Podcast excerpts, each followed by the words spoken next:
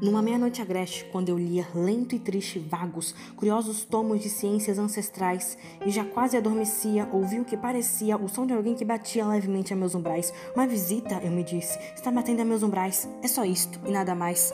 Ah, que bem disso me lembro. Era no frio dezembro e o fogo, morrendo negro, urdia sombras desiguais.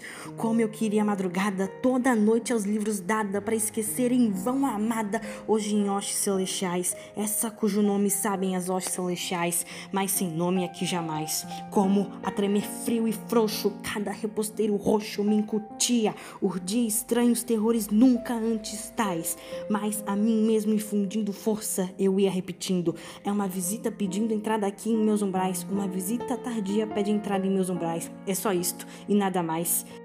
E, mais forte no instante, já nem tardo ou hesitante, Senhor, eu disse, ou Senhora, de certo me desculpais, mas eu ia adormecendo quando viestes batendo, tão levemente batendo, batendo por meus umbrais, que mal ouvi e abri largos, franqueando os meus umbrais, noite, noite e nada mais. A treva enorme fitando, fiquei perdido, receando, dúbio e tais sonhos sonhando que os ninguém sonhou iguais, mas a noite era infinita, a paz profunda e maldita, e a única palavra dita foi um nome cheio de ais. Eu disse o nome dela, e o eco disse aos meus ais: Isso só e nada mais. Para dentro então vou vendo toda a alma em mim ardendo. Não tardou que ouvisse novo som batendo mais e mais. Por certo, disse eu, aquela bulha na minha janela. Vamos ver o que está nela e o que são estes sinais. Meu coração se distraía pesquisando estes sinais. É o vento e nada mais. Abri então a vidraça e eis que com muita negaça entrou grave e nobre um corvo dos bons tempos ancestrais. Não fez nenhum cumprimento, não parou nenhum momento, mas com a solene lento pousou sobre os meus umbrais.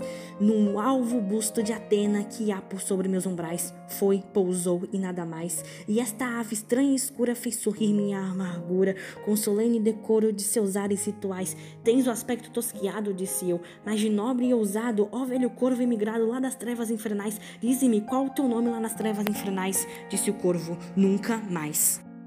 Pasmei de ouvir este raro pássaro falar tão claro, ainda que pouco sentido tivesse palavras tais, mas deve ser concedido que ninguém terá havido que uma ave tenha tido pousada nos seus umbrais, ave ou bicho sobre o busto que há por sobre seus umbrais com um nome nunca mais. Mas o corvo sobre o busto nada mais dissera Augusto que essa frase, qual se nela a alma lhe ficasse em ais, nem mais voz nem movimento fez, e eu em meu pensamento perdido murmurei lento, amigos, sonhos, mortais todos, todos já se foram, amanhã também te vais, disse o corvo, nunca mais.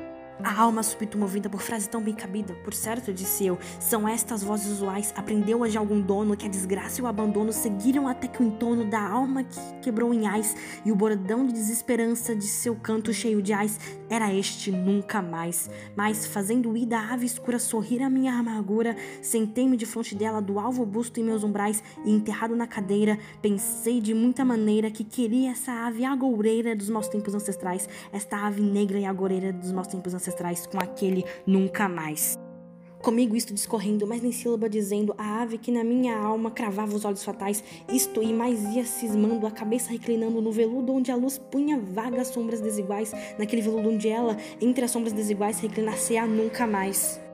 Fez-se então o ar mais denso, como cheio do incenso que anjos descem, cujos leves passos soam musicais. Maldito, a mim disse, deu-te Deus, por anjos concedeu-te esquecimento, valeu-te, toma ou esquece com teus ais o nome da que não esqueces e que faz esses teus ais, disse o corvo, nunca mais. Profeta, disse eu, profeta, ao demônio ave preta, fosse diabo a tempestade quem te trouxe a meus umbrais, a este luto, este degredo, a esta noite, este segredo, a esta casa de ânsia e medo, dize a esta alma aqui atrás, se há um bálsamo longínquo para esta alma aqui atrás, disse o corvo, nunca mais. Profeta, disse eu, profeta ao demônio ave preta, pelo Deus ante quem somos ambos fracos e mortais, dize a esta alma entristecida se no Éden de outra vida, verá essa hoje perder entre hostes celestiais, essa cujo nome sabem as hostes celestiais, disse o corvo, nunca mais. Que este grito nos aparte, ave ao diabo, eu disse. Parte, torna a noite e a tempestade, torna nas trevas infernais. Não deixes pena que ateste a mentira que disseste, e minha solidão me reste. Tira-te de meus umbrais, tira o vulto de meu peito e a sombra de meus umbrais, disse o corvo. Nunca mais. E o corvo, na noite infinda, está ainda, está ainda no alvo busto de Atena que há por sobre os meus umbrais. Seu olhar tem a medonha cor de um demônio que sonha, e a luz lança-lhe a tristonha sombra no chão a mais e mais. E a minha alma dessa sombra aqui no chão a mais e mais libertar-se-á nunca mais.